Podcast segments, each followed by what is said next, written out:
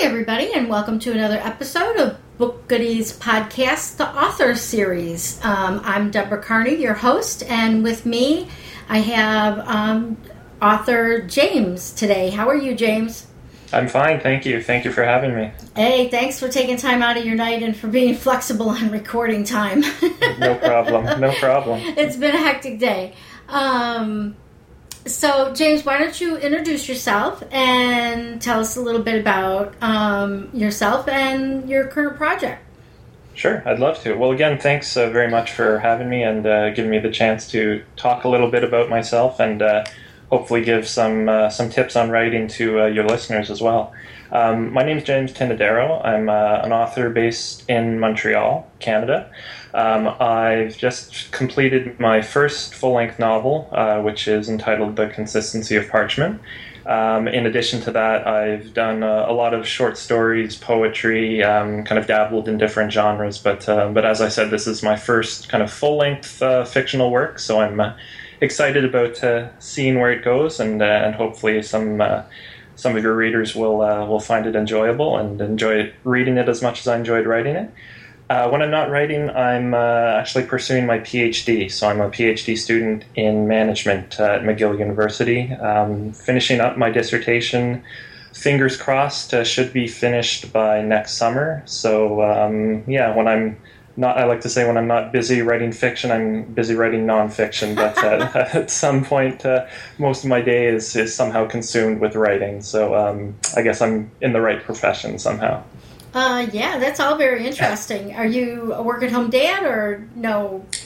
Uh, I'm not, not yet, but uh, okay. uh, but no, I'm. Uh, I kind of uh, I have an office at McGill, so I uh, try to keep to a, a, fairly normal workday schedule, if you like, and okay. yeah, just kind of in early in the morning, out kind of I guess early evening, hopefully, and yeah, just trying to kind of try to structure my days around my time in the office. Okay, that sounds uh, sounds like what a lot of our writers do is they um, they keep writer.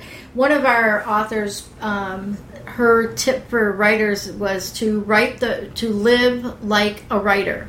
Mm. To live the writing life, which meant that you needed to write every day, whether you liked it or not. yeah, yeah, I think that's that's great advice. It uh, can be a bit of a struggle sometimes, but it's it's like any other kind of craft. If you don't practice it, I think you you start to lose it. Your kind of writing muscles tend to atrophy a bit if you don't exercise them. So yeah, I think that's great advice. So why don't you tell us a little bit more about your novel?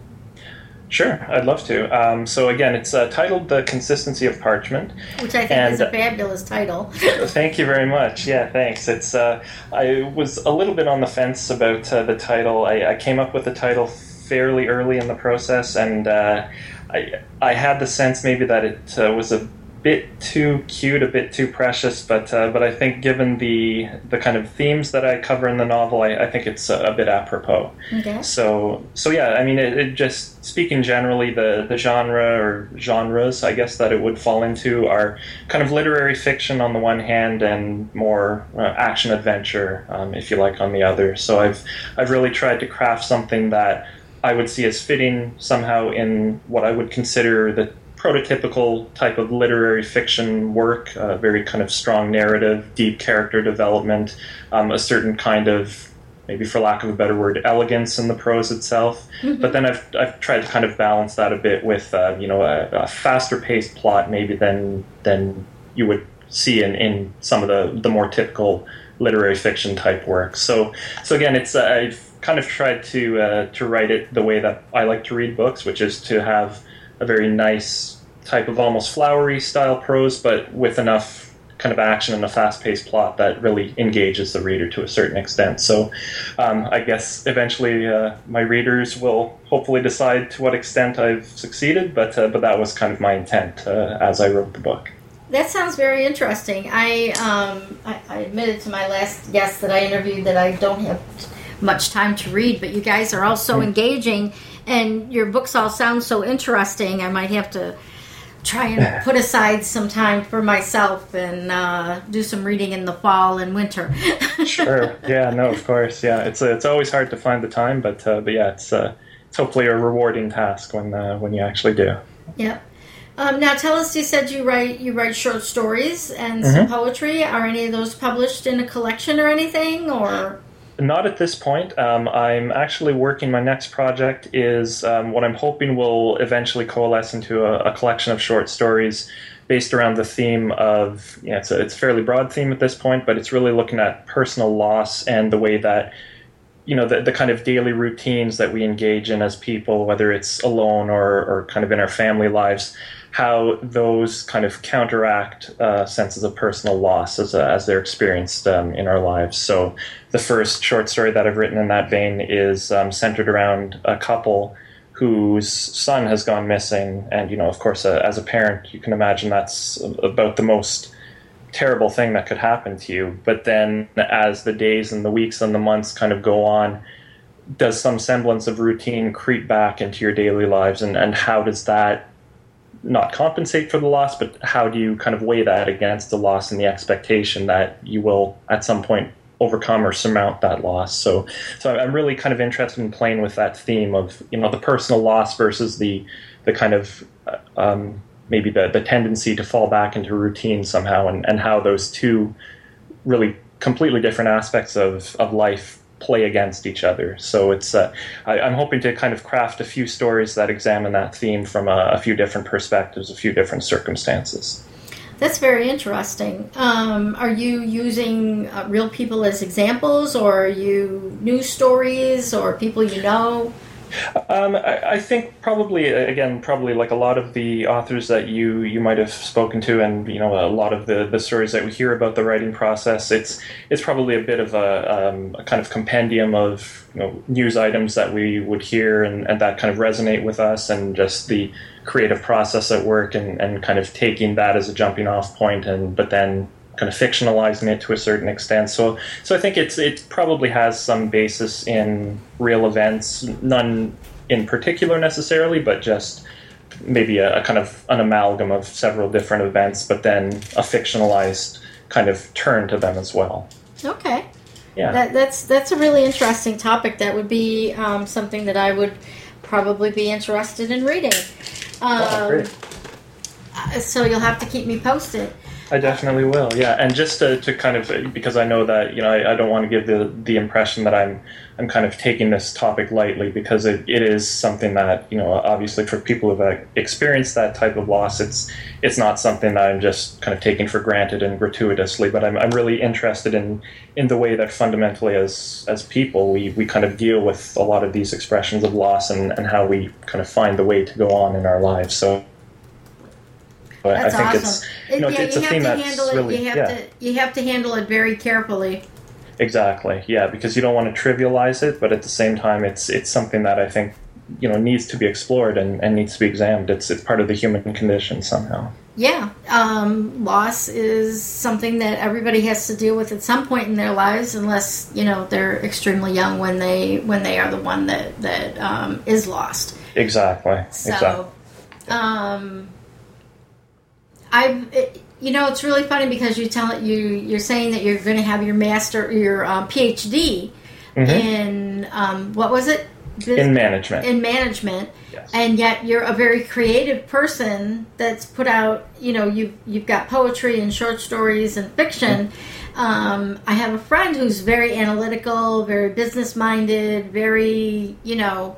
Um, uh, anal- analyzes everything, and he uh, posted that he put up his first Kindle book.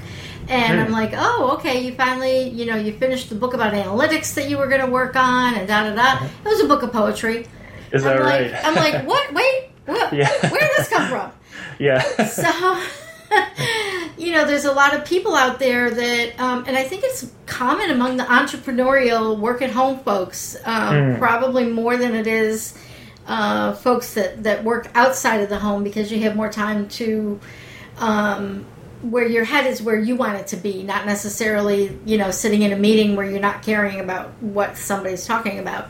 Yeah. And you know, we tend to our brains work in a different way than than other folks, and Mm-hmm. we all know writers' brains don't work the same as anybody else's. Yeah, exactly. Yeah, yeah. But you know, it's, it's interesting because I think that there's, you know, it's it's kind of the it's become a bit cliche to talk about you know the writers and and you know how writers' minds are, are kind of so different and so non-analytical in a way, and you know the, the kind of the stereotype of the writer uh, with the pages kind of strewn about the room and just digging through piles trying to kind of find something and having an idea and losing it and just completely harried and and kind of trying to piece together things in that way. And and I think that that you know there's some truth to that obviously, but I think that you know, having what I would consider maybe to be a, a, bit of an analytical mind, I think really helps me to structure my fictional writing in a way that you know, helps me to advance the things in in you know a way that maybe I wouldn't be able to do otherwise. So I think that it's a bit of a fiction that you know the hardcore analytical side can't coexist somehow with the creative side. I think that you you need a, a little bit of both, and you know as people we're kind of nuanced that way. I think it's uh, we do a disservice to writers when we kind of pigeonhole them a little bit because you know there's yeah. there's room for that analytical side in the creative, and there's room for the creative in the analytical side. So I, I think it's yeah, it's a, it's kind of you know, that's what makes us whole and interesting people.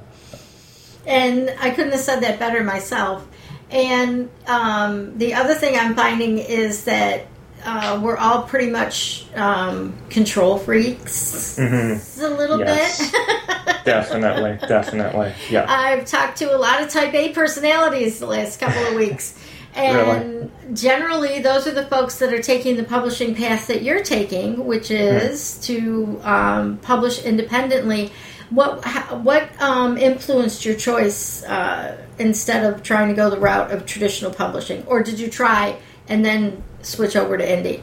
I, I did. I mean, I think that uh, I did try the, the traditional publishing route. You know, like most aspiring authors, I probably harbored, uh, you know, the idea that somehow my novel would uh, be discovered and I'd be, you know, the toast of the town and, you know, the, the next Jonathan Franzen or Cormac McCarthy or, or, you know insert name of famous author here. So so I, I did definitely start going out the, the traditional publishing route, and you know I, I think that the nice thing about so many of the technologies that are advancing now and, and the internet and, and these online tools that we have to use as authors is that this kind of really privileged space that used to be occupied by the gatekeepers, whether it's the agents or the publishers, is really somehow being democratized a little. And you know, there have been people who have said it to him um, in a much better way than I could. But I, I think that in the past, and this is certainly something I ran up to as well, is you would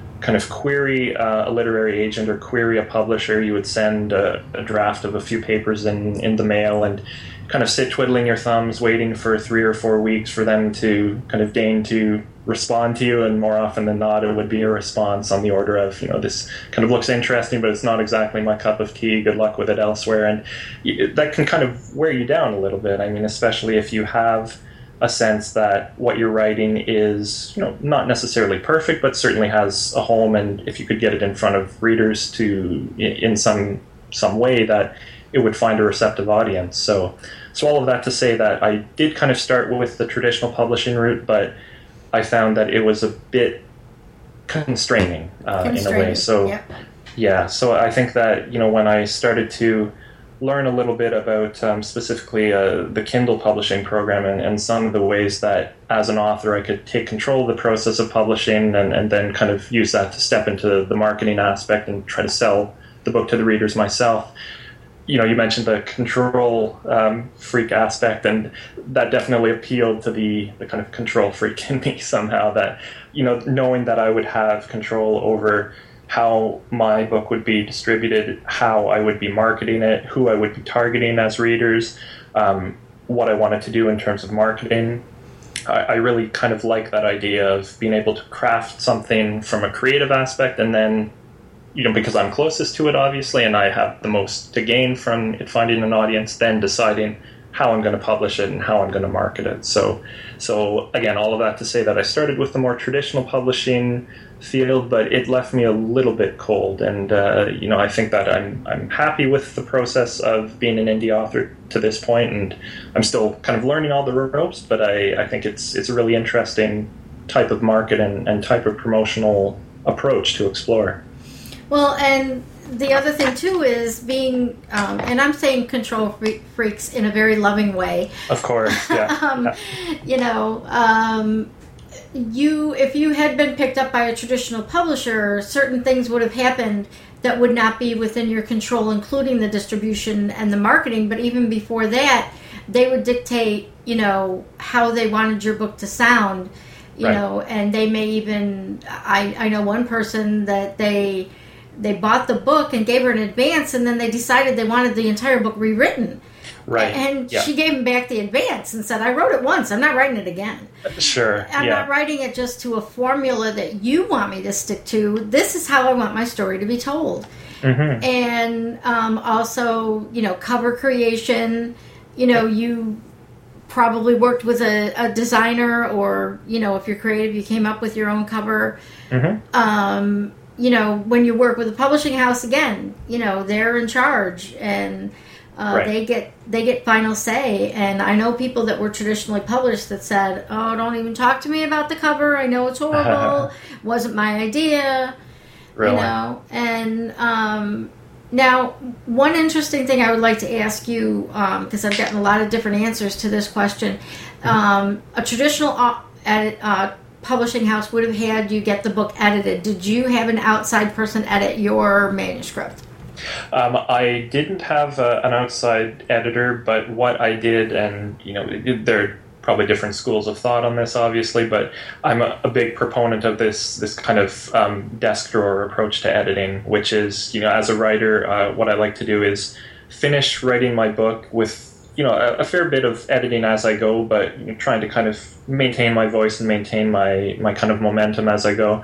And with the finished product, just kind of set it aside and, and let it just kind of sit for a little while and, and yeah. give myself the chance to you know kind of get gain a bit of distance from it because as a writer, obviously, when I'm writing it, I think it's the most fabulous prose that's ever been written, and you know, I, am completely in awe of my yep. own capabilities. But you know, when you kind of set it in that desk drawer and, and leave it for a while and then come back to it three, four weeks later, even a, a few months later, um, which I did with the consistency of parchment, you kind of come back to it with a very different view. And I found that as an editor, I could come to it almost with less passion than than I would have had just knowing that it was my own work to edit right at this point. So so I didn't use an outside ed- editor, but I was very fastidious in terms of how I would edit it. I was very harsh uh, in terms of how I edited and, and scenes that I would cut or reframe or, or add here and there. So um, I think that again, I was happy with the process by which I edited the book, and again, that it appealed a little bit to the the control freak in me somehow as well. Just knowing that I had a sense for how I wanted to edit and kind of carrying that through, and I, I think that it made the book as a finished product much stronger than it was initially. Well, and that's really smart to. Um, that's really important to point out to uh, indie writers that you know, I mean, you can finish a manuscript today and publish it within 24 hours. Sure. Now, yeah. should you do that? No. exactly. Yeah.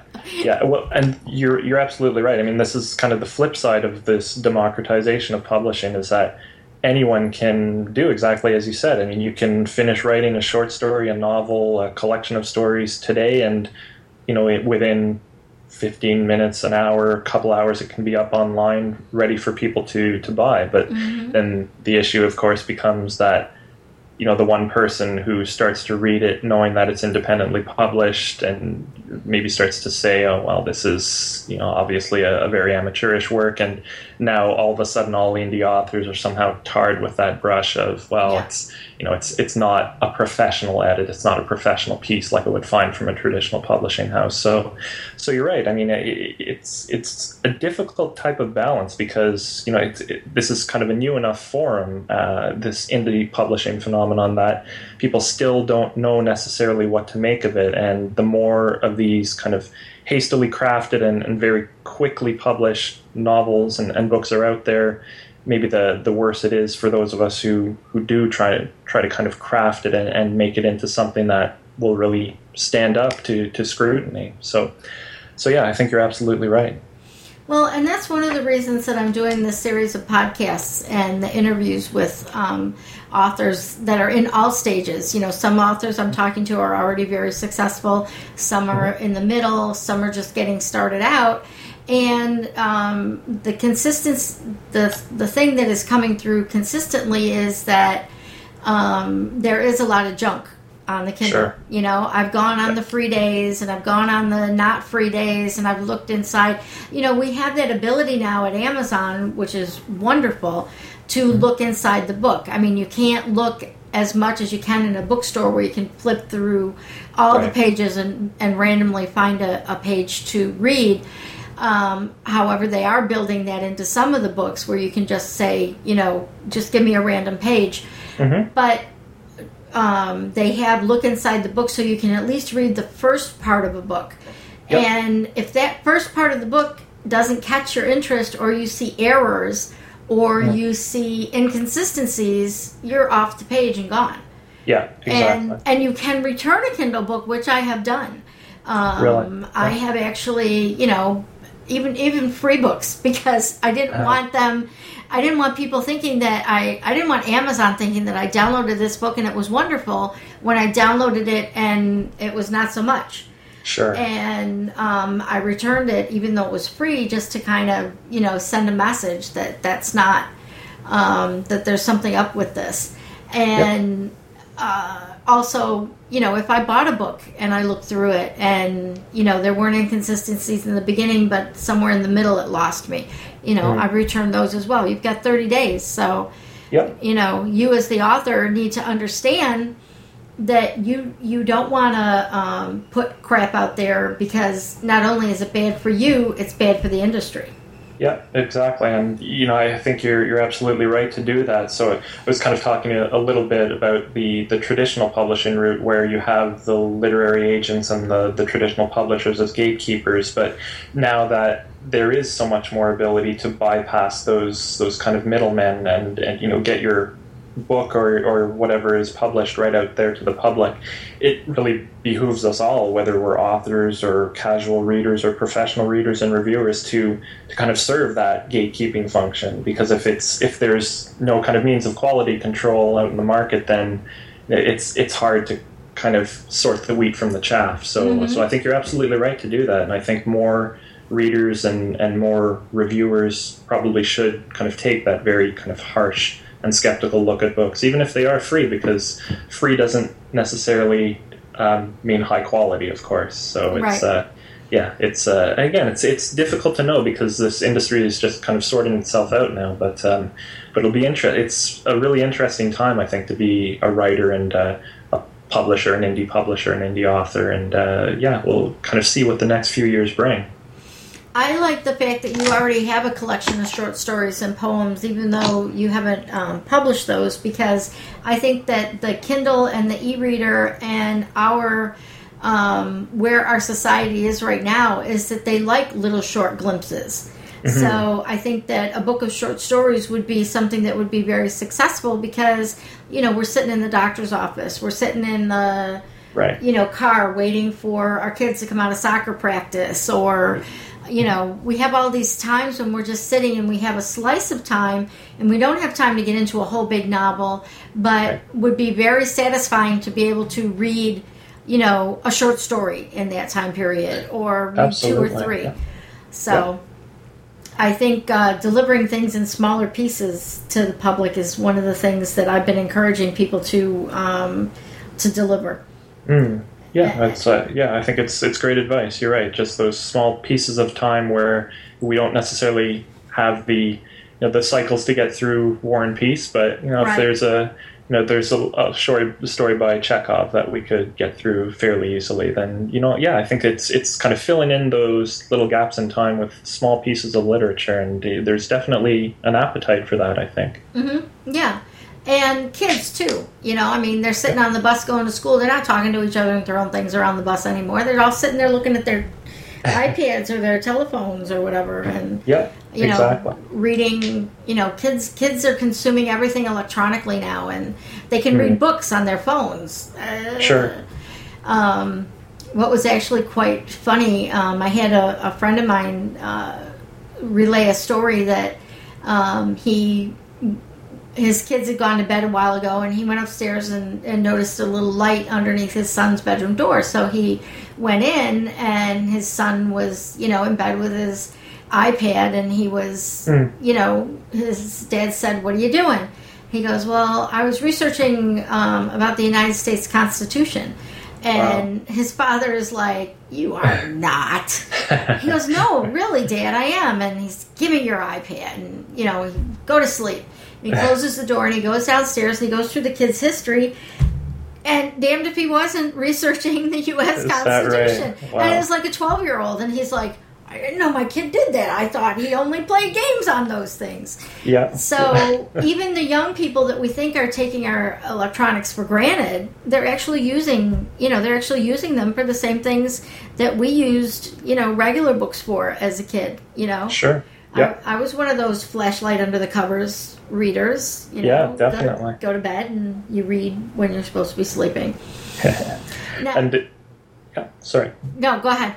Well, I was just going to say that, yeah, I think that's the great thing again about some of the new technologies that are coming out, whether it's the Kindle or the iPad or you know a lot of these e-readers that you know it it's giving younger readers especially a, a, the opportunity to kind of consume books in a different manner than maybe they would have before or, or, would not have before. So so I think this is this is a great opportunity you know not only for us as authors but also kind of as more broadly speaking as a society to kind of engage kids in, in great literature and uh, you know in popular literature. And and that's another reason why I think that it behooves us as readers and, and authors and reviewers to kind of make sure that there's enough good quality content out there whether it's free or paid because the last thing you want to do is is sour a new reader on the experience of, of what could potentially be great literature. So it's you know when you kind of think about all these things, it's a uh, it's a bit daunting to think of you know what might really be at stake. I mean, you want to engage your readers, you want to make sure that they come back and that they're really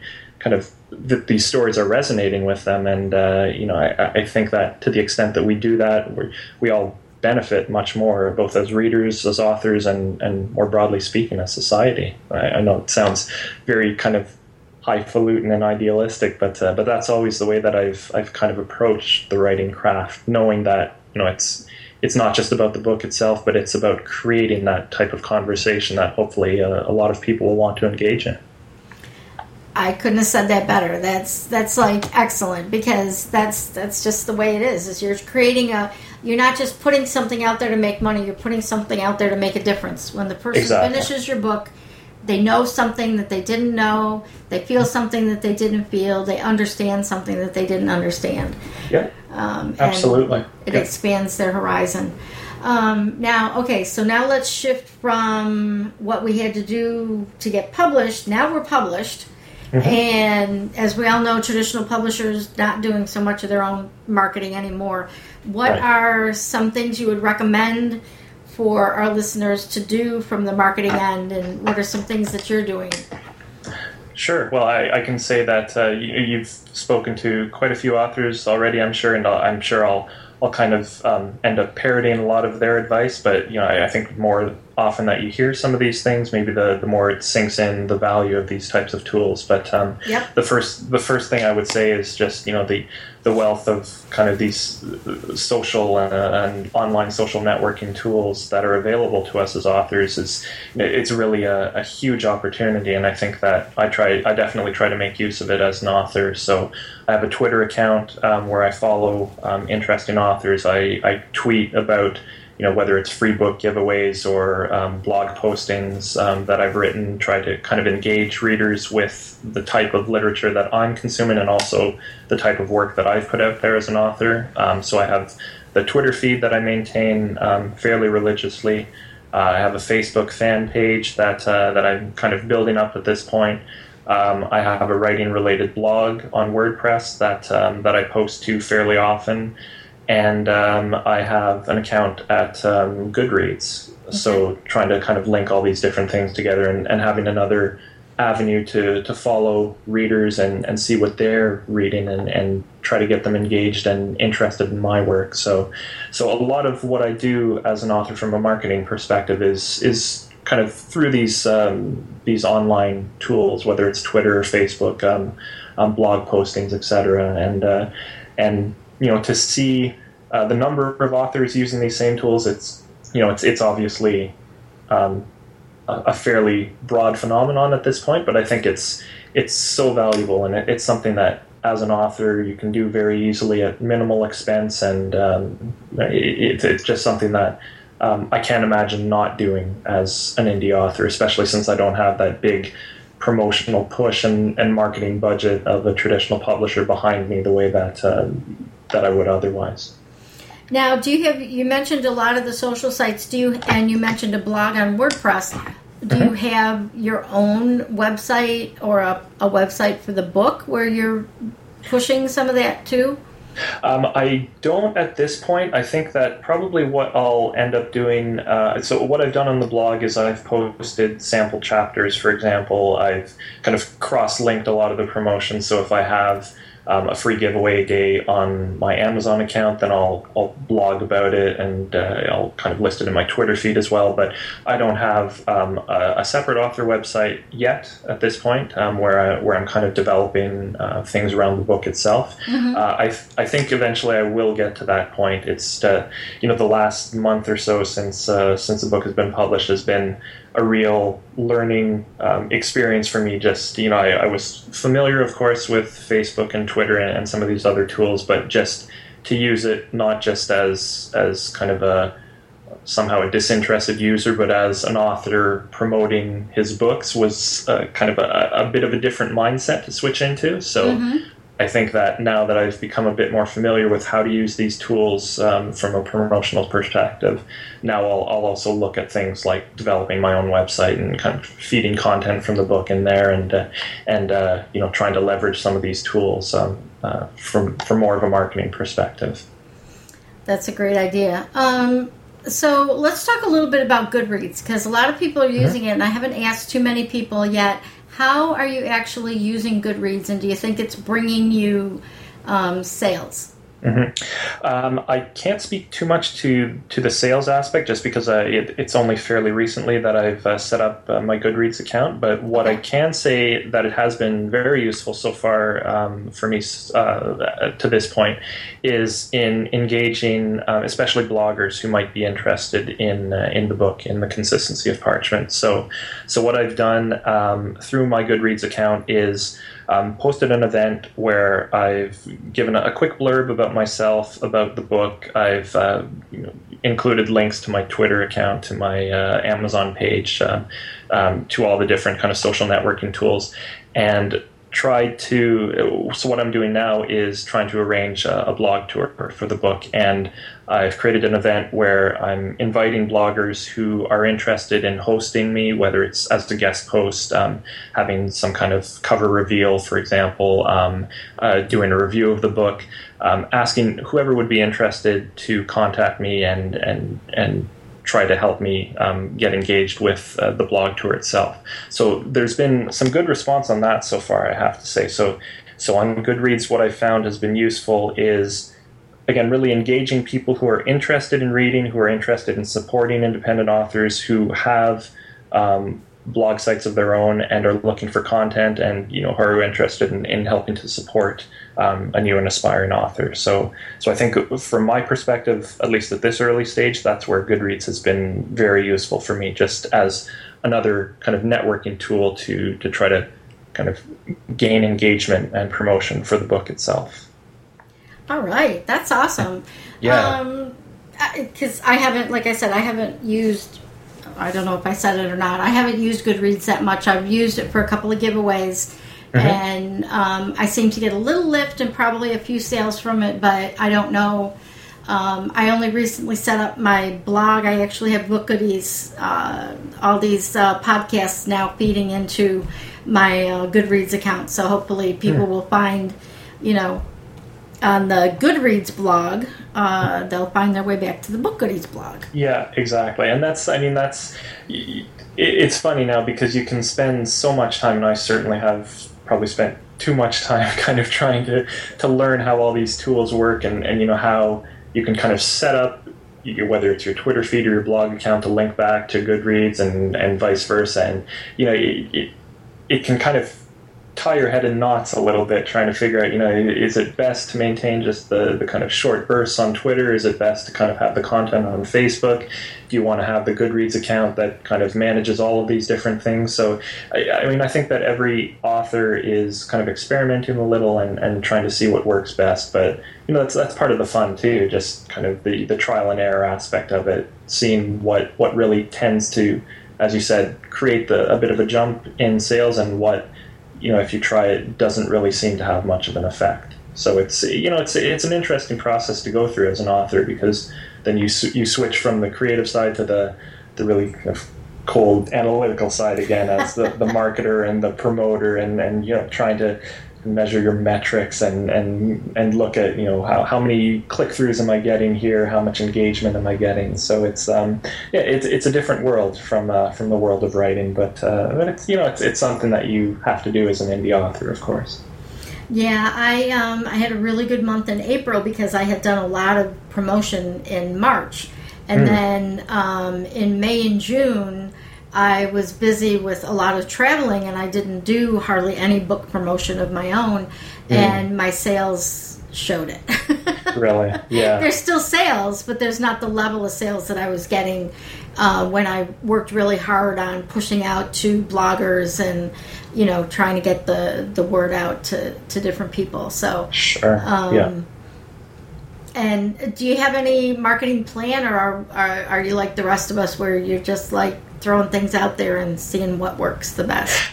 Yeah, I mean, I'd say that uh, I didn't start with with any kind of finely calibrated plan. It was more just okay. Well, I see that some of the authors that seem to be selling well are doing this, so let me try to mimic them a little bit and, and see if I can get uh, a similar level of engagement doing this. Oh, okay, this seems to work well. Maybe I'll try this as well. So it was, uh, I have to admit, a, a little bit scattershot at the beginning, but now that I've become a bit more conversant and, uh, and a bit more familiar with some of the tools, um, I, I still wouldn't definitely wouldn't say that I have anything uh, approaching a very sophisticated um, integrated marketing plan, but um, but I, I, think I have figured out some things that do tend to work a little bit better than others. So I'm I'm trying to focus what fairly limited time I have to to try to uh, really drive those uh, those specific tools.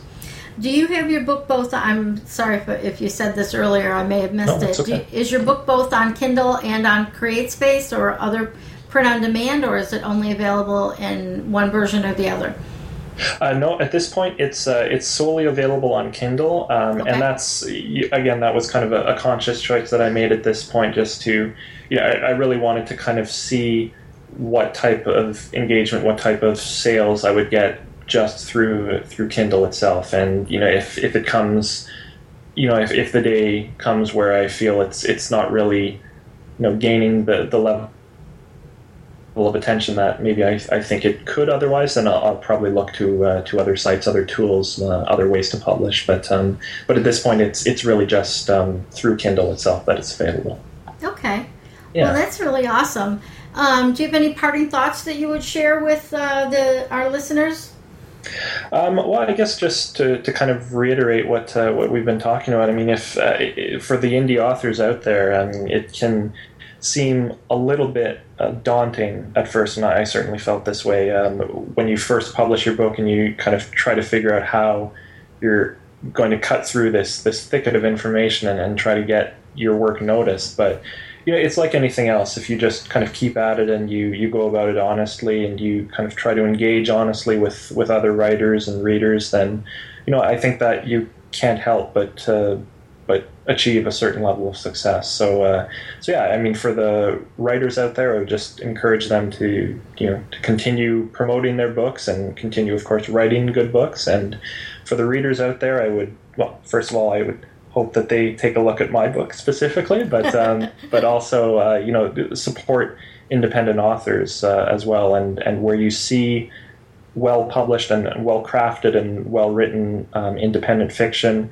You know, I think it's important not only to support it through sales, but also to try to get the word out. You know, review on Amazon, um, link through Goodreads, um, tweet about uh, your favorite authors, your independent authors, and and just again try to kind of drive um, more success for independent authors because I think that you know th- there's a lot of great independently published work out there that maybe doesn't get um, quite as much uh, attention as as maybe it could or should. So uh, so hopefully um, readers will. Uh, include the consistency of parchment in uh, in that uh, category, but uh, but more broadly speaking, I would hope that they would support independent authors and you know take a look at at what's being published out there because there's a lot of really really great stuff out there.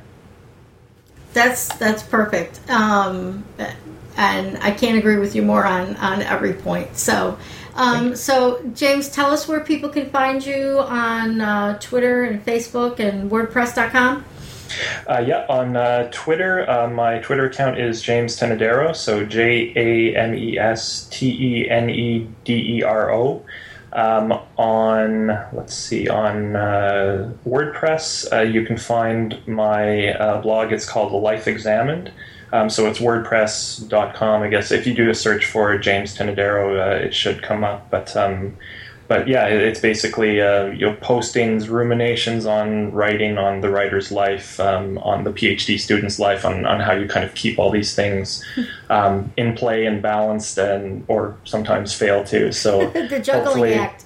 exactly. Yeah. So hopefully, um, again, both readers and writers will find uh, something that resonates for them on the blog. Um, uh, on Facebook, you can search for uh, for James Tenedero. I think the uh, the actual Facebook page is Tenedero James uh, on Facebook. Okay. Um, and then on Amazon, uh, you can find uh, if you do a search for the consistency of parchment or for the author James Tenedero, you should find my author page and you should be able to click through to um, to a purchase for uh, the book itself. So, um, again, I would hope that um, some of the readers who are interested in whether it's literary fiction or, or kind of more fast-paced uh, adventure type fictional work will uh, will take a chance on uh, the consistency of parchment. Awesome. Um, and the reason I asked for all those is because a lot of people hear us on iTunes and on other podcatchers and they don't necessarily they didn't necessarily find us through the book goodies site. Right. so i like to be able to you know have you tell them where to find you. And then um, of course listeners we would invite you to come over to bookgoodies.com b-o-o-k-g-o-o-d-i-e-s dot com and you can follow us on twitter twitter.com slash bookgoodies and facebook.com slash bookgoodies. Um, we would love for you to come over and comment on the podcast you can also use our contact form to offer to be a guest. And you, if you're an author, you can um, submit your book information um, and your Kindle free days if you happen to be using KDP Select. So we have a lot of options for authors to get exposure because we totally want to support um, all authors, but especially give the indie authors a voice. Um, again, we'd like to thank Geekcast.fm for hosting our podcast and for hosting other podcasts about internet marketing and affiliate marketing and all kinds of other marketing, um, online uh, marketing. And you can find me at twitter.com slash L-O-X-L-Y, twitter.com slash Loxley, like in Robin Hood, Robin of Loxley. And you can find me at deborahcarney.com. So I want to thank everybody for listening. James, thank you again for taking time out of your day. Thank you very much, and thanks very much for this service. This is a this is a great service again for readers and uh, writers alike. So uh, so thanks very much for the opportunity. Thank you. And um, as always, I want to tell you guys to have a great day and keep on writing. And thanks for listening.